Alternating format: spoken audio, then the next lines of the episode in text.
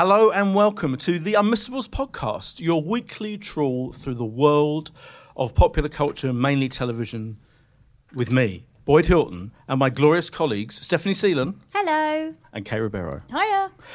This week, we're calling it our Christmas special. Ding, ding. Which means we're going to preview some of the biggest and best shows coming up over the Christmas period, Christmas week of television. And we're also going to pick out some of other highlights that we're just looking forward to that you might not have even seen yet. Rather than the traditional opener where we go, oh, this is what we've been watching, blah, blah, blah, and we witter on in a highly entertaining and amusing manner, we're going to focus on what we're really excited about because this, let's face it, is the biggest week of TV of the year. Absolutely. Can we also put into context that we're all wearing our Christmas jumpers? Well, so Boyd's wearing a Christmas T-shirt. I'm wearing a Christmas Supreme T-shirt, which is very rude. It's a bit obscene. Apologia. It's very rude. It is rude, sorry. It's Skellington's... Cavorting. It's very rude. I don't like it. That's why I was wearing my Supreme hoodie over the top, but I had to take off because we record this in the hottest room in the known universe. It's so hot. The specific meats that we're going to review, big time, any second now, includes Ratburger on Sky One on Christmas Eve, The Miniaturist on BBC One on Boxing Day, and Black Mirror, yes, the whole new series drops on the 28th of December, whatever day of the week that is, God only knows. And we're going to also pick shows each, as I said, for Christmas. Let's get on with it. I mean, why mess about? Get straight to the meat. Do you know what this is? Get straight to the turkey. Exactly. Oh, nice. Festive meat. Nicely done. Leg or breast? Always breast.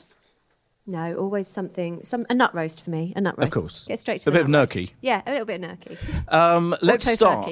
Tofurkey. Tofurkey. Yes. Mm. Let's start with one of two adaptations this festive period of David Walliams' children's novels, and he is, as you know, the world's most popular children's author these days. Wait a minute. No, because I've just written down two facts that I would like to share about David Walliams. Okay, David Walliams has sold 22 million of his books worldwide, and he is the most successful children's author of this decade. Yeah. I was going to say, because Roald Dahl, you know. Right now, yeah. Well, he's the new Roald Dahl. He's Roald Dahl. He really is. Reincarnate. Yeah. So on New Year's Day, I believe, Grandpa's Great Escape is going to be on the BBC One. Okay. Which is excellent. I've seen that. But we're going to focus on Sky One. So these have been on the BBC every year for about the last 4 or 5 years, I think. Off the top of my head. Yeah, there's been an adaptation of a David Walliams children's book. But Sky One's got in on the act, and they've got Ratburger. This is Ratburger. It's on Christmas Eve at 6:00. And it stars David as the key figure in the thing of this guy, Bert, who runs the burger van, if you've read the book. He's a greasy, nasty... No, he's not a good guy. Not a good guy. It's all at Sheridan Smith, David's real friend in real life, is in it as a stepmother to this lovely little girl, and she's not very nice either. The lovely girl, Zoe, is played by Talia Barnett, who's very good, I think, and her dad is played by Mark Benton. And that's about it, isn't it? Oh, and Ben Bailey Smith is in it, we should mention, as this kind of, celebrity chef figure. It's very funny, I think. Had you read this book? Because you give David's books to your various nieces. Yeah, do you know what? I've basically established myself as best auntie ever, because every Christmas when we are lucky enough to shoot David for our Stars Dress Up Christmas double issue, I get his new book for my nieces and I ask him to sign it, and he does, and they're absolutely over the moon, complete thrilled. So yeah, they've read a lot of the books. I've read quite a few with them as well. I don't think I've actually read Ratburger, but I know they have. But yeah. Yeah, so the story is... Yeah, that's what I was going to say. Should we say what the story is? Yeah. Okay, Stephanie Seelan. Right, the story is... Poor little girl, she's got this terrible... Her mummy died and she's living with her dad, who is lovely. But she's got this awful stepmother, as we've said, played by Sheridan Smith. She's been slightly bullied at school by a girl who lives next door to her. Yeah. And she's got a best friend. But the big thing is her dad buys her a hamster, okay? And very early on, this is the premise, okay? It's not a spoiler. The hamster... goes to that big hamster wheel in the sky. No, okay, goes to that big hamster wheel in the sky. Still alive, sure. Yeah, okay. And it turns out that there's been something's gone on there. The hamster's gone, okay? And then she finds that she puts some music on to remind her of her mum, and she finds that there is a rat in her bedroom, but not just any rat. Mm-mm. This rat is a dancing to Beyonce rat. This rat loves to dance, okay? Which is obviously amazing. Miraculously, there is a talent show at school, and she decides that she's going to enter the talent show with her rat. However, lots of people are going to try and get in her way. Mm-hmm. and entertainment ensues. You know what you've done? You've summed it up. I've done a sum up. It's a sum up, pretty effectively, yeah. So what do we think? I mean, you're a big Roald Dahl fan. Yeah. People compare David to Roald Dahl. I think this is when I read this book and I thought, oh, it's Dahlian. Yeah, you know, there's definitely like elements to it. But you've also got David's very specific sense of humour. It's very cheeky and irreverent, you know, and kind of no holds barred in a way. Like he doesn't, you know, kind of politically incorrect sometimes. You know, you think he doesn't like Dahl. Yeah, right, like Dahl. Yeah. So what did you think, Kay? Yeah, I think you're right. It's completely Dahlian. Like because Dahl used to have those really hideous, odious figures that would actually be quite terrifying for children. And we have to say, David plays a man who grinds up animals to put in burgers, rat burgers. So, you know, it's kind of like the stuff of nightmares. But for me, the complete highlights are David and Sheridan, because Sheridan is one of the greatest, like I think she's one of the greatest character actors we have in the country. And she's really perfectly cast as this disgusting slob of a stepmother who is horrendous to Zoe. Is it her character's name, Zoe? Yeah. Zoe. And yeah, I think Sheridan completely is amazing in this. She's brilliant, absolutely brilliant, yeah. I think, again, I mean, David Walliams is also one of the greatest character actors we have, and I just love him in this. I think it's absolutely brilliant. And I thought it must be so hard to kind of have written this book and then, like, I don't know how he manages to embody this character. I know that sounds weird because he's written it, but he embodies it as if he didn't write it. Do you know what I mean? He completely wholeheartedly takes this character on, and he's amazing in it. But he's the best person for the role because I can't imagine who else would play. But that's what I mean. But somehow, for some reason, I would think, God, that must be really, really difficult. I think the whole thing is really enchanting. I'm surprised it's on at 6 p.m. That seems quite late for me. Oh really? Yeah. This is Christmas Eve. Kids are up, I suppose they'll be up. Yeah. They'll be up later. There's a lot of good messages in this, and what I really liked about this is messages about bullying. There's messages about acceptance. There's messages about overcoming your fears. It's a really lovely way to start Christmas off with your family, and it's really funny. It is really funny. Yeah. There's stuff for adults as well, actually, because you know that character Charlie Jacob you mentioned earlier. So he's kind of like this ridiculously chirpy advocate for healthy eating, who's obviously Jamie Oliver type character, which is really funny. Yeah. But also there's references to like films that adults would be aware of. So like there's a scene that they're recreating, the ghost scene, with Sheridan and David kneading rat meat on a wheel to like the pottery scene. But that is what I think the most skilled children's writers, and even you get this with stuff like, and it sounds silly, but you get this with stuff like Peppa Pig, the most skilled children's authors will be able to write on a level that is hilarious to children and also hilarious to adults, and that's what I think David Walliams is just like head and shoulders above everybody else. Yeah, because that's the thing for me, is the genius of it is that these are absolutely aimed at children, and you know your nieces are the like key ages that they're aimed at. I think probably 8 and 10. They're genuinely funny for adults as well. Like they're always, you know, it's just because they are so smart and witty, and because he is dealing, and I think it is the kind of that they're quite edgy. You know, that there are really nasty things going on that he celebrates in that Roald Dahl way. I keep talking about Roald Dahl, but he admits it's. I think it's impossible to talk about David Walliams as a writer without mentioning him. So it's the tone of it is quite dark and horrible, but incredibly funny at the same time, and then really sweet and moving at certain key moments as well. So yeah, I think it's. But I was trying to find the name for the last. While you've been talking, I've been desperately trying to find the name of the boy who plays the best friend, because I think he's fantastic. Really good, yeah. He's so good, isn't it? As the kind of like, you know, quite posh, kind of funny, lovable best friend. I think he's really good. What was his name? I can't find his name. Oh, fine. Apologies. I'm really happy because Raj, is, as any Walliams fan knows, Raj appears in every single book as the sweet-natured, funny newsagent. I'm so happy he's in it. I don't know who plays him. He's really good. Also, and we mentioned him on a pod a long, long time ago, Burnside from The Bill is in it. Oh, yeah. Chris Ellison, he's in there. He's in this as a landlord, and he's real-life artist. Yes, and he's fantastic. Oh, good point, yeah. Yeah, actually, Raj, the shopkeeper, is wonderful character. Yeah. He is. I mean, I haven't seen any other of David Walliams' adaptations, and also haven't read any of the books, but I fell completely in love with that shopkeeper. He's a recurring character, and he's honest. Raj is played by Harish Patel. I just love the way that you can kind of, from my childhood, you kind of like all the little anecdotes of shopkeepers and things like that. They all come into it, and it's drawn very well. Absolutely, and the little friend, who I think is played by George Kent. A lot of good messages in this, I think. a lot for young people. Exactly. Yeah, because the character that is bullying Zoe is actually being bullied herself. So that's and it's just a fun caper as well. It's a caper. Oh, good word. Caper. Yeah, and Sarah Hadland's in it, of course. She mentioned she's very good, as the cop. Anyway, how many stars are we giving it, Kay? I'm giving 4.5 stars. I'm also going to go 4.5. I'm going to go 4.5. Good for you. Yeah. You set you now your flag to the mast. Now then, I think it's fair to say that the flagship drama this festive season, new drama, you know, there's classics that get, you know, special episodes, Doctor Who and this, that and the other. But the brand new drama, The Miniaturist, is in two parts, starting on Boxing Day and concluding the following night.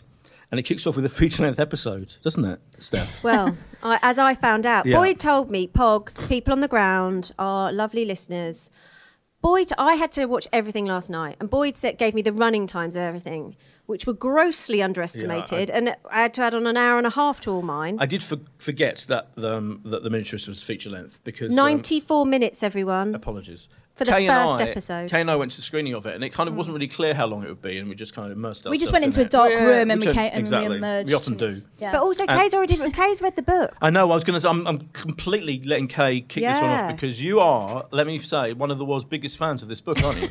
I am. I read it at the beginning of the year, knowing this was going to come out, and the book is beautifully written, and, well, you'll see when we sum it up, but... The show doesn't disappoint, but... Okay, so the main character is called Nella, and she's an 18-year-old girl who has an arranged marriage with this wealthy merchant called Johannes, and she arrives in Amsterdam, and life isn't as it seems. You know, she thinks she's going to be entering into this very loving relationship, and he is loving, but it's just different to how she imagined, because... On arrival, she finds that the house has already been run by his very dominant puritanical sister called Marin, who's played by Romola Garai. Yeah. Who I think was in, what was it, The Hour? And Atonement. And, yeah, all those things, all those good things. And they've got two servants. And the wedding gift that Johannes gets her is this doll's house, which... A miniaturist keeps on sending her seemingly random gifts for it, which she unsolicited. She asks him at first, though. She starts the ball. She gets the ball rolling. Okay, yeah. She asks for a couple of things, but then packages just keep on arriving, and they seem to have prophetic qualities because everything that she's getting seems to come true. The house, the doll's house, is a exact elaborate replica of the house they're living in. Yes. And this mystery miniaturist, so we don't know who it is, this local. But it might be that woman who keeps following around who looks like she's from Scottish Widows advert. It might be that woman. It's like the Scottish Widow. She makes replicas of all of the key members of the house, doing things, and she is like she foretells what's going on, the key things that are happening in their lives. It is spooky and weird. And at the same time, you've got this very gothic. It's like Rebecca, isn't it? The classic Rebecca, where the outsider arriving in the house, the housekeeper, in this case the sister, is terrifying and is really mean to her. The rest of the staff are quite mean to her, which is really weird. And you kind of don't know how can the staff be mean to the woman of the house who is married to the guy? And what's he's got all kinds of things going on. It is very like Daphne old school Daphne du Maurier-ish. I know, but I think they find her annoying because she's kind of walking around with a heaving bosom the whole time. Do you know what I mean? Because there's a lot of heaving bosom in this. She's just got bosom. She can't help heaving them. Yeah, but they're always heaving. She's breathing. Well, you Pogs, you decide. We should say that the main character is played by Anya Taylor-Joy, who is one of the rising stars because she was in The Witch. Do you see The Witch, the brilliant indie horror film? It was fantastic. I didn't. And she was in that, which came out last year, I think, or the year before. And it was such an incredible, kind of interesting film that it immediately turned into an overnight star. And she's fantastic in this, isn't she, again? Oh, my God, she's complete standout, though, is Romola. Yes. She is incredible as Marin. And everything she's able to convey, like not just with her expressions, the unsaid for her, I think, is more powerful even than...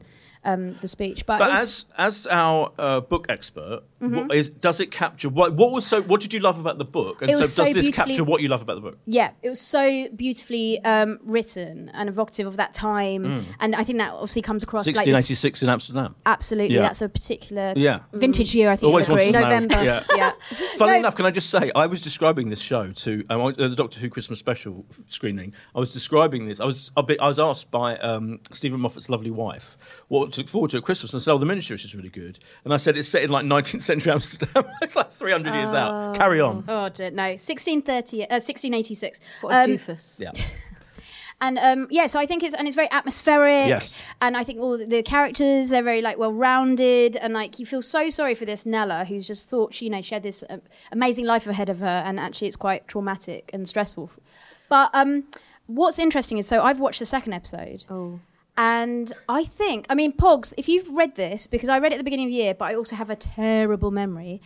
But I think they might have added a scene in that wasn't in the book where she actually meets the miniaturist. Oh. So in the first episode, because in the book she does catch a glimpse of who she thinks is the miniaturist, and we saw that in the first episode. Right. Scottish Widow's person. She thinks the Scottish Widow's person is the miniaturist. She thinks that, right? Miniaturist. And I think from reading the book, but I just sometimes when you're reading very fast, I don't think that would be too big. Never say that. Scene. No, it's quite possible. Never say yeah, it's quite possible. I just said maybe.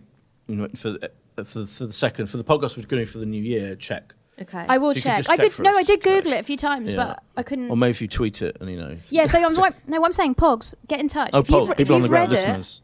And you think that she does have this, but if not, they've added it in. And I have to say, actually, usually I'm a real purist when a book's adaptation, that if they change it too much or they add stuff. But I have to say, for TV viewers, I don't think you could leave it without meeting the miniaturist, because it would just be too.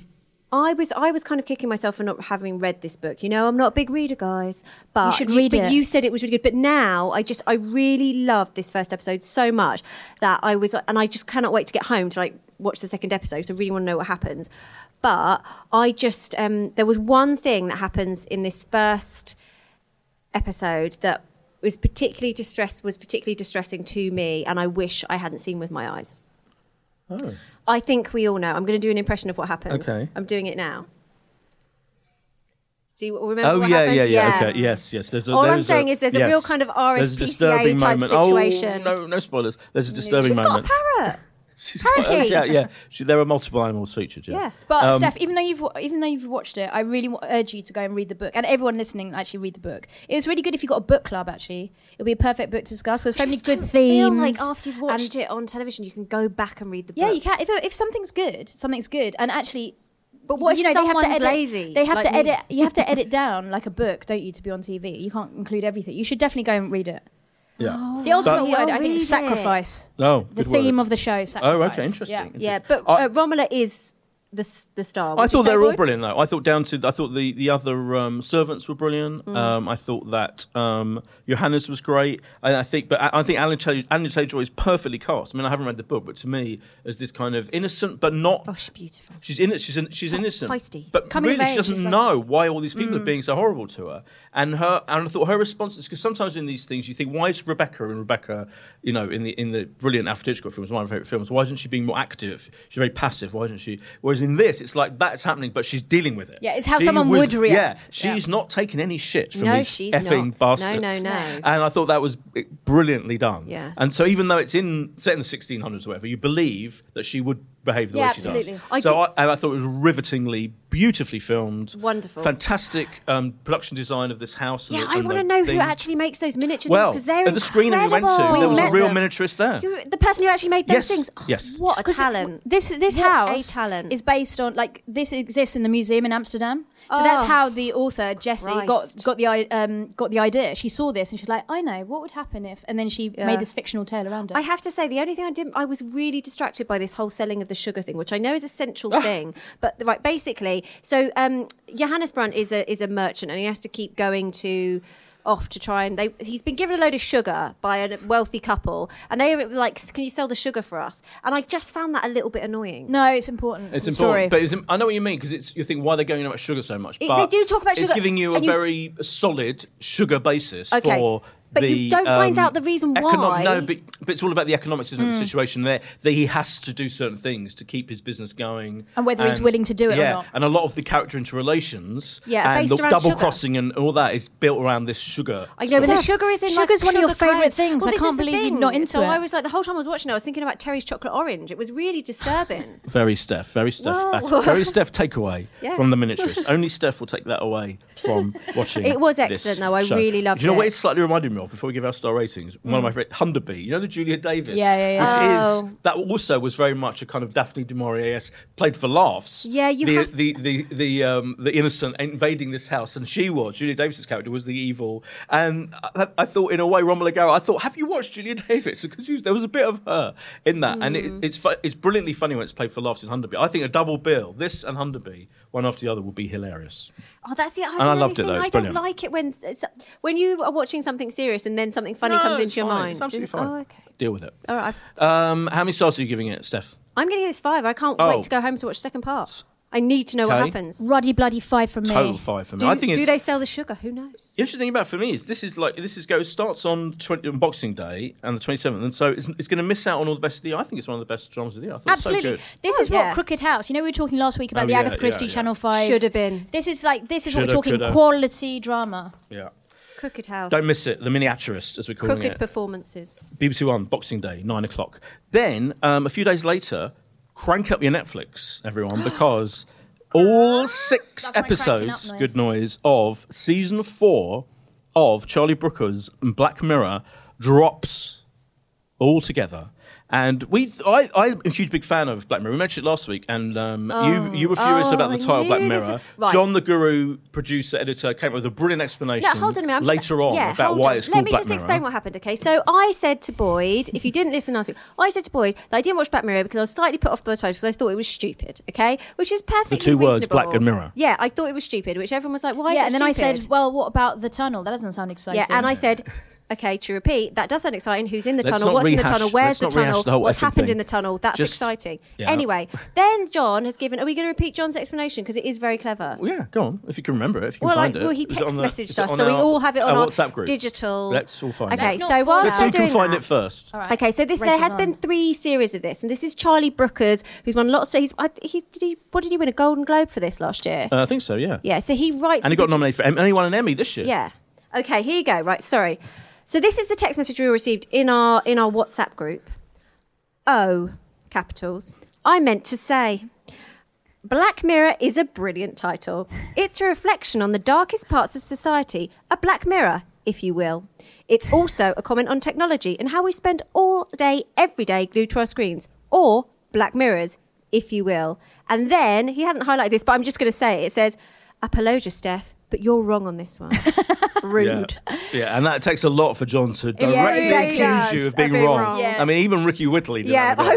Listen, I won't repeat what I said to him, but it was strongly worded. But of course, he is right. And so Black Mirror is this kind of... It's like part, isn't it? Yeah, like techno-paranoia. Generally, there's like some kind of technical, kind of sci-fi-ish quality to them, but not... Always. Sometimes it's all thought-provoking. Very modern preoccupations. So 6 completely individual stories in the new series, and I thought we were talking about it. Should we all try and watch them all? We can't do that. Not enough time. And you know, 2 of them are beyond a feature length. Then I thought, should we all watch the same one? So we all watched the same one, which is called Crocodile, which is directed by John Hillcoat, a very esteemed director. It stars Andrea Riseborough, and shall I explain it? It's basically it starts off with these this couple. Off their heads in a nightclub. Yeah. It's set in a beautiful environment somewhere Scandinavian. It's Iceland. It's very Fortitude. Very Fortitude. Oh. They're off their heads. They drive foolishly. They drive away. Don't drink and drive, guys. Just say no kids. Drug and drive. Don't drug drive. Don't substance and drive. They kill someone. They kill an innocent person. They drive into them. Cyclist, no less. Cyclist, no less. And then it cuts to years later where he's coming back. They've led separate lives. She's now married with kids, got a successful life. He's like a bit of a loser still, but he comes to see her. And he comes to see her and says, and reminds her of the whole situation. She gets annoyed with him. I'm now thinking, how much of this more do I need to say? Not much more. All you need to know is... One more sentence.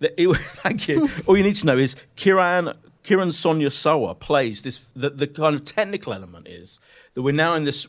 world where she can tap into people's memories and literally see them on her iPhone or on a little machine to see what people have seen in key incidents. Yes, a little chip they put on for insurance purposes.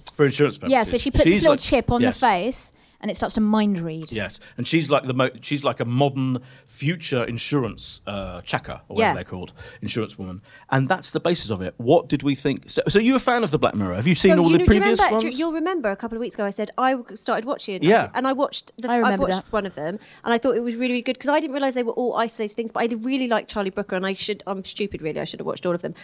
I thought this was sensational. It was completely gripping. I felt unnerved. I felt tense. And usually when I watch something that makes me feel really tense, I don't want to know what happens. But this, I just could not look away from it.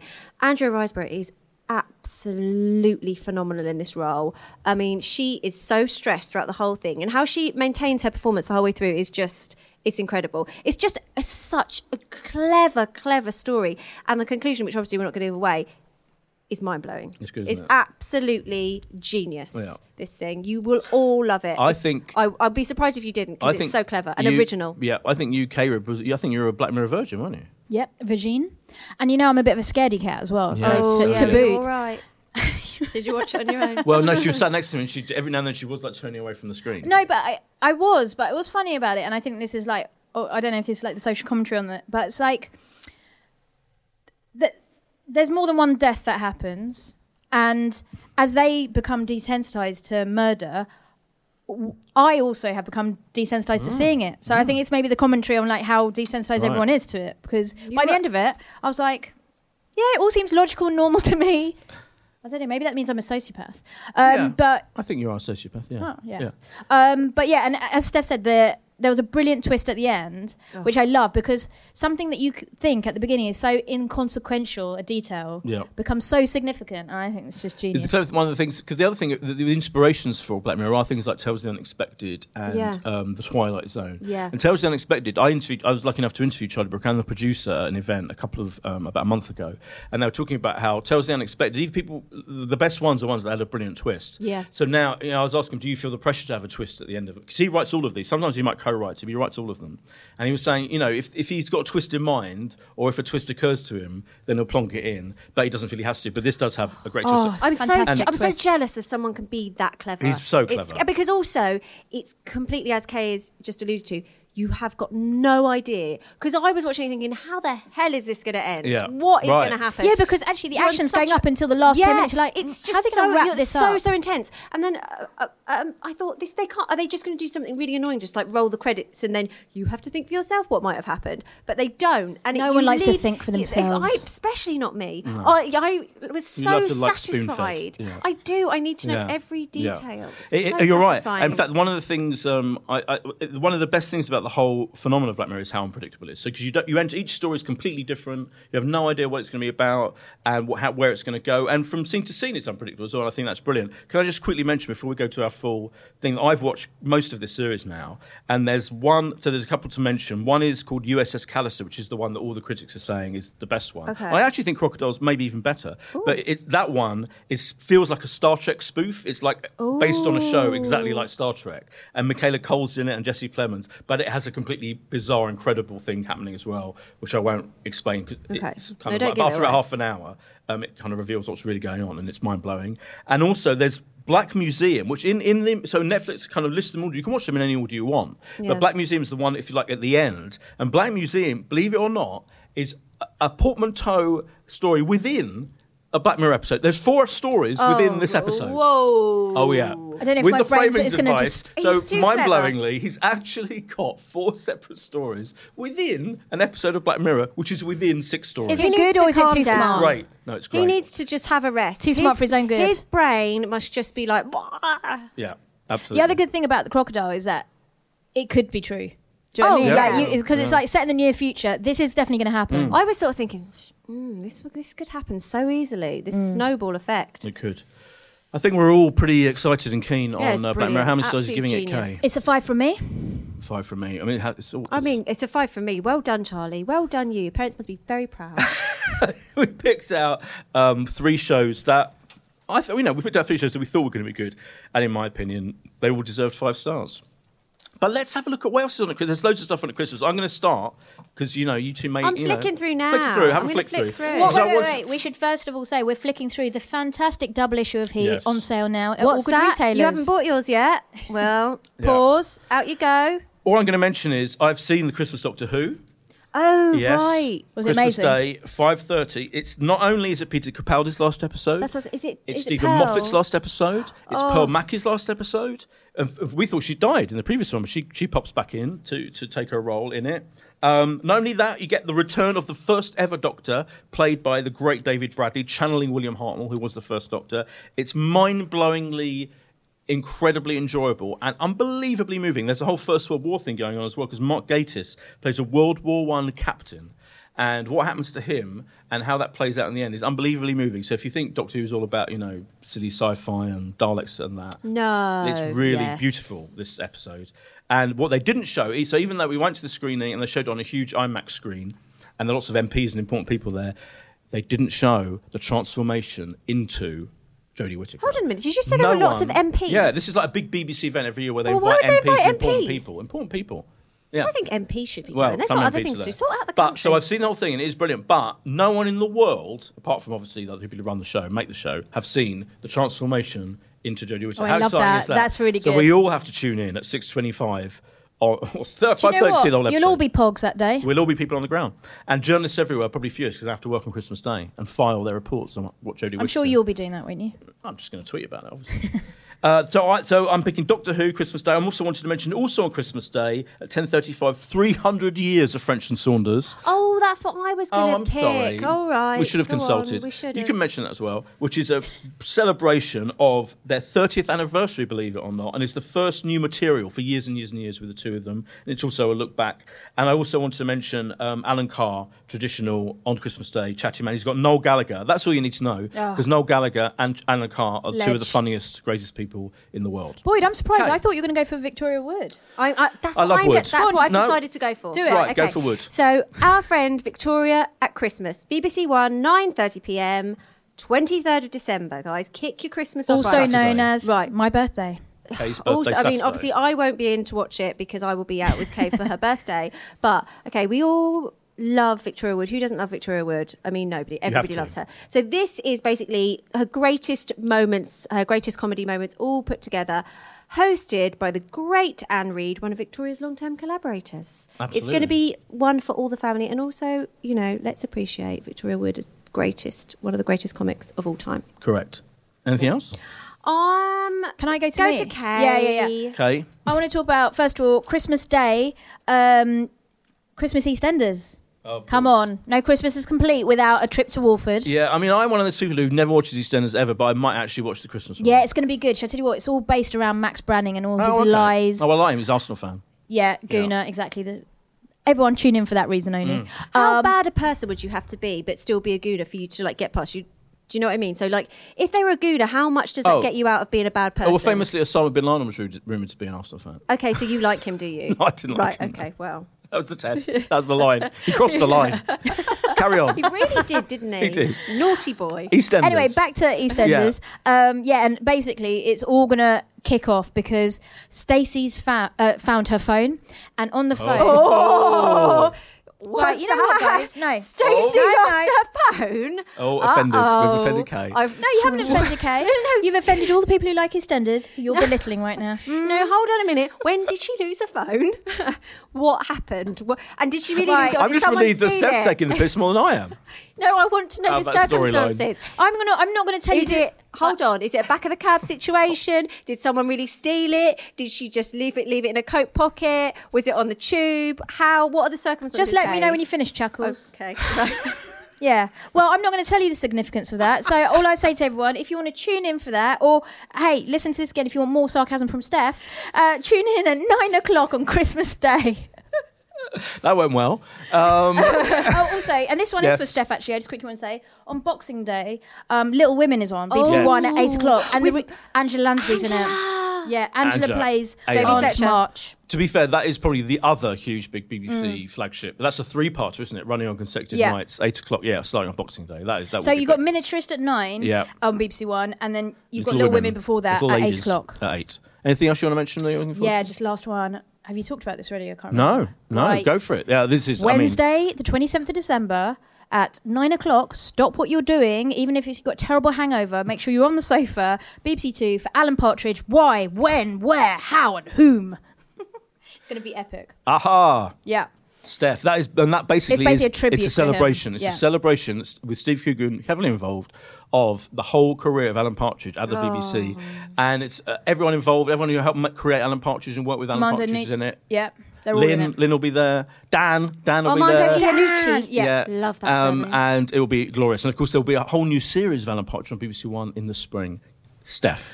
Do you remember how sad we were when Mel, Sue and Mary Berry weren't together anymore on Bake Off? I'm still sad. Well, a Christmas miracle. Yeah. Because Mary, Mel and Sue's big Christmas thank you. It's like a thank you to us, really, isn't it? Yeah. So basically, it's a bit Annika's challengey, actually, because... It is. Right, so... I wish they'd bring that back. Have they brought that back yet? I think it's on its way, isn't it? It's on its way. Yeah. I think Annika's challenging famously, herself. Famously, right Annika, Catherine Zeta-Jones' best friend. But that's a whole other thing. What? Yeah, it's true. We'll talk about that later. So, picture this. South Wales, okay? The post office is closed. The community's downtrodden, okay? Do you know what you need? You need a new community centre. You do. You need Mel. You and need Mary. Sue. You need Mary. You need to come together and rejoice about Christmas. And I tell you what, that's what happens in this wonderful show at 7 p.m. on Christmas Eve. Could I just say, I've watched some of this show because I wrote the preview. And it is incredible. Because it really is like these three, you know, great people, Mel, Sue, Mary, are... They're surprised there's people who are setting up this community centre. So it is going on a joyous thing. It's a total tearjerker, yeah. Tears will be shed. Who's your favourite out of Mel, Sue and Mary? Sue. Oh, mine's Mel. I've known Sue. You didn't even. Yeah, because I've known Mel. Oh, Mary. I've known Sue for quite a long time and interviewed her many times, and she's fantastic. She's a treasure. She's a treasure, yeah. Treasure. Before we move on, are we moving on? Or are we please. Are we still? Still. I'm just would like. You're the one who has to leave soon to go for an appointment, so you know you can do what the hell you like, Kay. I would just like limit. Steph to issue apology to all the EastEnders fans out there about making fun of the storyline. All right, let's do a bit of housekeeping, okay? Sorry about Stacey's stupid phone. I'm firstly sorry she lost it. I'm even more sorry she found it. And also, do you know what? At the end of the last episode, when we talked about Judi Dench, I made a huge blunder, which I cannot believe nobody's picked up on. Go on. So when we were talking about this our favourite... Like Judi did email in. This is like the apologies... Do you know what I said? And I'm so sorry to Joe Wright, because I know he listens all the time. I said about Joe Wright, the Jane Eyre remake, which it wasn't the Jane... It was Pride and Prejudice, of course. It was. I knew that at the time. Dick. I forgot to correct you. Forgot to berate me. You're acknowledging you're a dick about that, but not about the... No one cares about Stacey's phone. Let's not end it on a sour note, because I'm going to finally mention the other... ITV's big drama... on Christmas Day night is Victoria. They've got a feature in Victoria, and of course, see my favourite Albert is going to invent.